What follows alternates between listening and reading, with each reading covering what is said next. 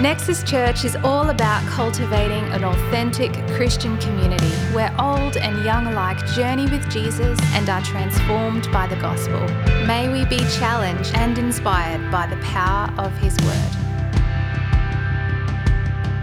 Amen. Amen. Let's just pray together. Father, we thank you that you humbled yourself.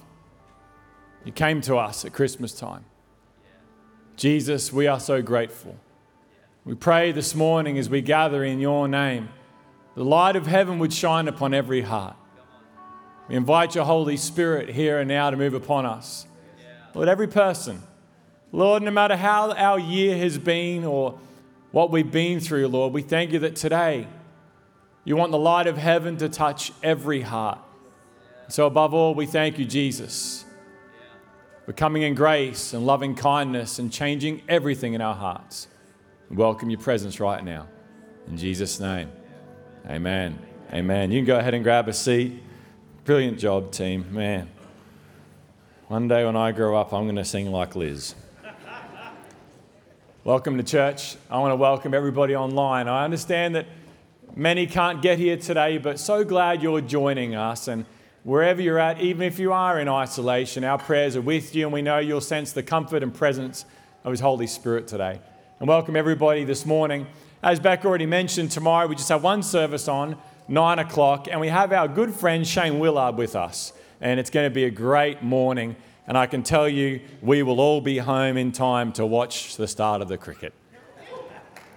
I hope, as long as they delay the start by a few minutes. Anyway, so glad that you are with us. In fact, this is our, uh, our fourth year, our fourth Christmas as senior pastors. And uh, my name is Nathan. I don't know if we've met before, but um, welcome to our church and glad you're with us. And this morning, I want to share a very short word with you out of Matthew chapter 2. We're just going to read the first 11 verses. After Jesus was born in Bethlehem in Judea during the time of King Herod, Magi from the east came to Jerusalem and they asked, Where is the one who has been born King of the Jews? We saw his star when it rose and have come to worship him. When King Herod heard this, he was disturbed, and all Jerusalem with him. Notice the entire city was disturbed. When he had called together all the people's chief priests and teachers of the law, he asked them where the Messiah was to be born. In Bethlehem in Judea, they replied. Well, this is what the prophet has written. Then Herod called the Magi secretly and found out from them the exact time the star had appeared. He sent them to Bethlehem and said, Go and search carefully for the child. As soon as you find him, report to me so that I may go and worship him. Know that he's making that up. After they had heard the king, they went on their way, and the star they had seen when it rose went ahead of them until it stopped over the place where the child was born.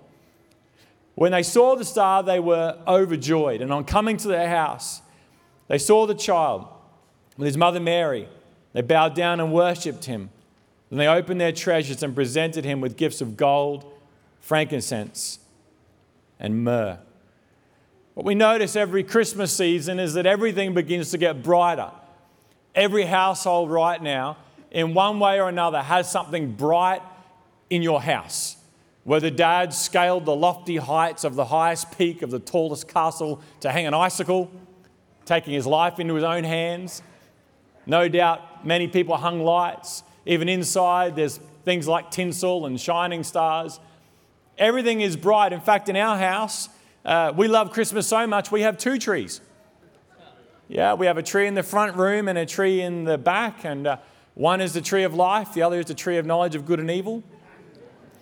We just set it up as a social experiment to see which one the boys go to. But both of those trees have lights on them. The reason why everything is bright and shiny is because the story of Christmas is the light coming into the world. In fact, if we were to read John's account, he would say this in John chapter 1. He doesn't bother with birth narratives. There's no shepherds or magi or angels or anything like that. He says this in him was life, and that life was the light of all mankind. The light shines in the darkness, and the darkness has not overcome it. The true light that gives light to everyone was coming into the world. I'll tell you something you don't see a lot in church. You don't see many children's Christmas plays based on John chapter 1. Imagine that being played out? It'd be so low budget. All you do is you'd have kids walk onto the stage, give one person a John the Baptist beard, they point at the light, you turn it off and on, and you walk off the stage, done, play over. John chapter 1 is not giving us the details of Christmas. John chapter 1 is, in fact, telling us the meaning of Christmas that the light was coming into the world and the darkness is not overcoming it, and the true light that is light to everyone was coming to light people's hearts. And in Matthew chapter 2, the birth narrative, we see everything is bright and shiny. In fact, if we looked at Luke, we'd see the same thing. Angels are appearing in glorious brightness. Everybody's scared of them. They have no ability to turn it down. It's always turned up to 11. It's like, turn it down, angels. You're scaring everybody. You're so bright. We have angels. We have all these encounters, but the dominant theme that runs throughout every account, Matthew and Luke, is the fact that there is something bright and shiny entering the world. And our only choice is how we respond to it. In the passage I just read, we actually see three different groups of kings, and these three different groups of kings are all responding in different ways to the light coming into the world. It's obvious the first king we read about is King Herod. The second king we read about is sort of a group of kings, the Magi from the east. In fact, I'm sure you'd be aware of that Christmas carol. We don't sing it a whole lot, probably because it's historically inaccurate, but we, uh, that one, We Three Kings of Orient far. What's the next line? Bearing gifts. Uh, that's right. It's like the, we never sing that one. We three kings, which isn't quite accurate. Not necessarily three kings. There were three gifts given, but the gifts don't determine how many people were there.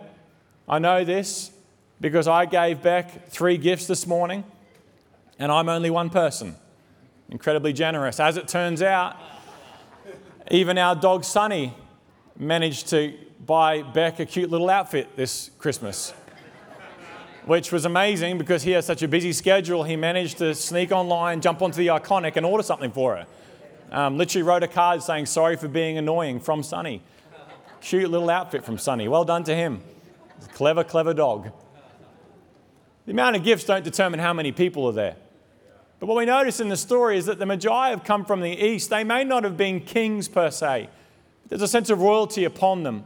The reason for that is because only the rich could travel, and only the rich could provide those sorts of gifts gold, frankincense, and myrrh. And so throughout church history, they've been labeled as the kings of the east.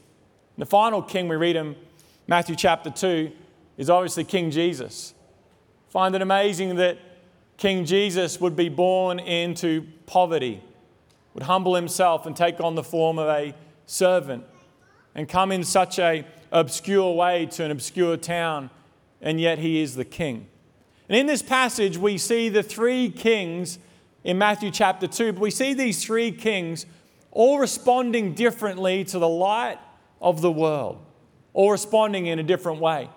And in doing that, we actually see what light does. And I want to talk about those three things that light does as we look at these three kings. Number one is this the light exposes.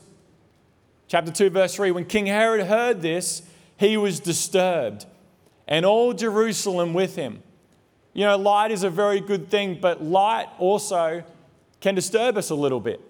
And so often at Christmas time, we're always filled with warm feelings about Jesus. And I want to welcome everybody in this place and people online. And maybe you're new to church and you like the idea of Jesus and you're filled with warm feelings, and that's a good thing. But can I tell you as well, it's not just warm feelings. The brightness of the Son of Heaven, when He hits your heart, sometimes things are exposed. King Herod experienced this.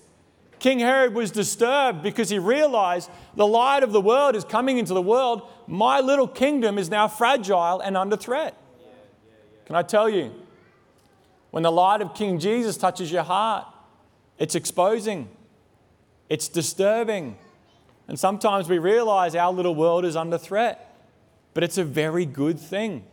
In fact, one of the emphases that we see all throughout Matthew is Isaiah 9, Isaiah 60, and Isaiah 7. Every one of them is talking about arising and shining, for your light has come. People living in darkness have seen a glorious light. Time and again, this light has to shine the darkest places of our hearts. And it's actually good for us to have this light exposed. I don't know if you've ever had the joy of this, you probably have, but if you've got young kids like many do in this place, and it's your responsibility as the parent to wake them up every now and then for an early start. I always feel sorry for the parents that their kids choose to be swimmers. I always think, I always think there's a special reward in heaven for you, you know. Dad, I want to be a swimmer. No, you don't. No, play cricket. That way we can spend every Saturday in the sun with you. But always with, uh, whenever your kids are getting up, you know what it's like. Sometimes you get up before the sun and it's your job, the alarm goes off. And here's what you do every time you go into their room, you open the curtains to get a shred of sunlight in, and you turn the light on, even when it's dark. And of course, the response is always, Yea, do I greet thee this heavenly morning. They're always so stoked about it. They're always like, Thank you, Father. Yea, do I greet thee. No, that never happens. It's always, Oh, come on, just a little bit longer. Why is that? Because the light disturbs. The light is saying, Arise and shine. It's time to change. It's time to let the light of heaven in. And I tell you, we all need this. I need this in my heart because I can tell you it's been another tough year. And in the darkness, only bad things grow. You only get gross things that grow in the dark. And we need the light of heaven to touch us, but sometimes it's disturbing. I'm glad you're here, but I need to tell you Jesus does not just give us warm feelings, He exposes our little kingdoms and says, Come on, you've got to live for more than that. And King Herod could not handle that. The next, the light draws in. The Magi came and they said, We saw his star when it rose and have come to worship him. And after they heard the king, they went on their way. And the star they had seen when it rose was ahead of them until it stopped the place where the child was born. And when they saw the star, they were overjoyed. And on coming to the house, they saw the child with his mother Mary. They bowed down and worshiped him. Do you notice with the Magi, these people are strangely drawn in to encounter Jesus. And these are not the kind of people that you would expect to be drawn in to encounter Jesus. The Magi from the East, we're told throughout history, were likely astrologers or astronomers. I don't really know the difference, but they both have to do with the stars. They're likely wise men or magicians. These were the people who dabbled in all kinds of weird things. And yet, these are the seekers who are drawn to the light. In fact, they weren't just drawn to inquire, they were drawn to worship. Actually, commentators would tell us that Jesus was likely two years old by the time they got on the scene. Can you imagine arriving in an obscure, poor town and there's a little two year old there and, and you got to be the first wise man to go, righto, eh, here he is, let's worship him. Have you seen a two year old? They're beautiful. They came not to inquire, they came to worship. Because the light has this ability to draw us in. And can I tell you, in one sense, we're all a bit like the Magi. Every one of us. We're not qualified for this. We haven't earned it. It's not by good behavior, good performance, church attendance. No, He draws us in not because there's anything in us, but because of who He is that we are drawn to the light. About this time a few years ago, I was with my friend at his house and he went to Bunnings and he bought one of those brand new bug zappers that draw in the mosquitoes. And uh, what was really great about this bug zapper is that it humanely killed the mosquitoes, which I don't know about you, but that's something I'm really passionate about. You know, let's really humanely kill the mosquitoes. And, and what sits at the base of this light is this little pool of water, and the mosquitoes are drawn in and they are gently drowned. I mean, isn't that wonderful to know that many mosquitoes just being gently drowned? Like you've had a good life, get away from me. It's funny, we turned it on and we thought, man, this, this whiz bang thing, this is going to be absolutely amazing. It's going to take out every mosquito. And we kept on getting bitten. I said, there's something wrong with this humanely killing mosquito thing you've got. Something wrong with it. We looked at the instructions, and here's the, the thing that you have to do. If you want it to work, you have to eliminate all the competing lights, or the mosquitoes will only be drawn to the competing lights. And of course, we did that and it still didn't work, but don't worry about it. At the end of the day, every one of us are drawn to competing lights in our life, every one of us. If we were to stop and take stock in our hearts, we know the things that draw us in. We know the things that we are drawn to, and we think if we have that, we will be happy. We have that, life will make sense. If we have that, my life will have purpose, it'll have meaning. But can I tell you, they're just competing lights. They're not the true light that gives life to all mankind. And maybe even this Christmas morning, you could stop and take a moment. What are the competing lights you're running after that are artificial and not lasting? We think our career will do it for us and it doesn't work. We think another relationship will do it for us and it doesn't work. We think finally acquiring that car, house, whatever it is, and it doesn't work. Can I tell you, there's only one light that will actually give you life, and it is King Jesus. So the light exposes, the light draws us in, especially when we highlight and eliminate the competing lights. And finally, the light brings life. In him was life, and that life was the light of all mankind. The true light gives light to everyone was coming into the world. Do you know what you notice about lights? Firstly, they're always central in a room, which means Jesus has to be central in our lives. There's another thing as well. When you're in darkness in your house, and say your child does scream out in the middle of the night and you walk in, the first thing you do is you turn the light on. And then once you turn the light on, you do not take a moment and admire the light. In fact, if you stood there and looked at the light, it will hurt your eyes. Here's what you do you turn the light on. And by turning the light on, everything else becomes illuminated. Everything else makes sense. They might be crying out, thinking, you know, there's something going on, there's a monster in the room, something scary is happening, or something like that, and you turn it on and you say, No, don't worry about it. That's just a weird trench coat hanging over your door. I don't know why you even own a trench coat, but don't worry about it. Once we turn the light on, everything else begins to make sense. Can I tell you what the true light does in our lives? You see, we're always trying to make sense of our lives. Every time around Christmas, we reflect just for a few moments and we think of another year. Let's face it, another tough year. And what we try and do is we try and make sense of it. But can I tell you what Isaiah says? We are all living in deep darkness. In fact, Isaiah 9 says thick darkness. I don't know the difference between deep or thick darkness. All I know is it's really dark. But the light of heaven says this in Isaiah 9 Arise and shine, for your light has come, and the glory of the Lord shines on you. The people living in darkness have seen a great light. Not that we just stare at the light, by the light, everything in life begins to make sense. And can I ask you this morning, do you have that in your heart? Because we know that light itself brings life to us. The light of heaven brings life to you and I. A few months back, a, a patch of grass at my house hadn't grown very well. And uh, I proceeded to look at what it could be. I thought it was grubs. I put grub killer on and it wasn't that. And then I thought it was all this moisture that was pooling there. And if you were with us a few weeks ago, I, I went ahead and dug a six metre trench, bought a drainage system. I had one of our team, Andy Mack, I thought I'd highlight him. I think he's outside there. But uh, he came over and said, Yeah, let's dig a six metre trench. It was really a beautiful trench. Cam came over, and he's the one with a little bit of a landscaping background. And I could see this dilemma on his face because I'm Cam's boss. He's realized I have done a great job of digging a six meter trench that is completely purposeless.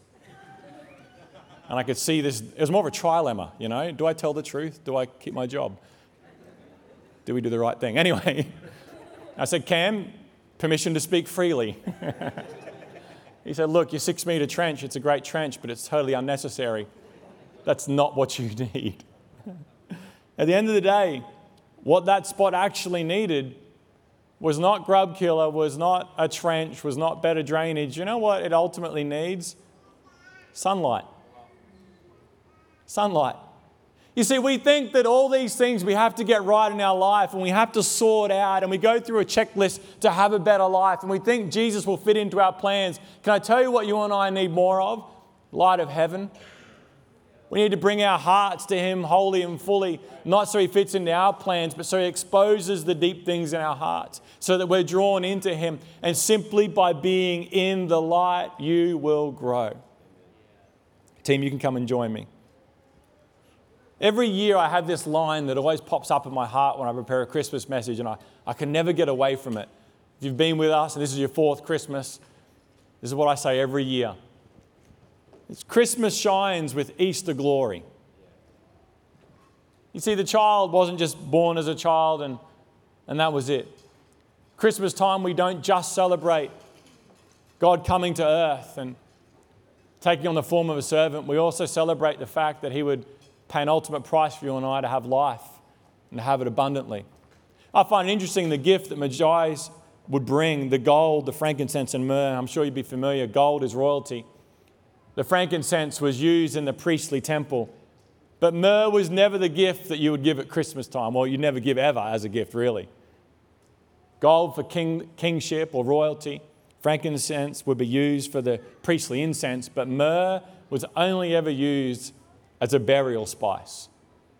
You see, the reason why we can have life is because Jesus not only came at Christmas time, he lived and he died and he rose again. And that means today he has life for you, forgiveness of sins, grace and kindness. And the abundance of life that you're ultimately looking for is found in him because Christmas shines with Easter glory. We're going to sing this song. Well, actually, no, we aren't going to. Liz is going to. It'll sound way better that way.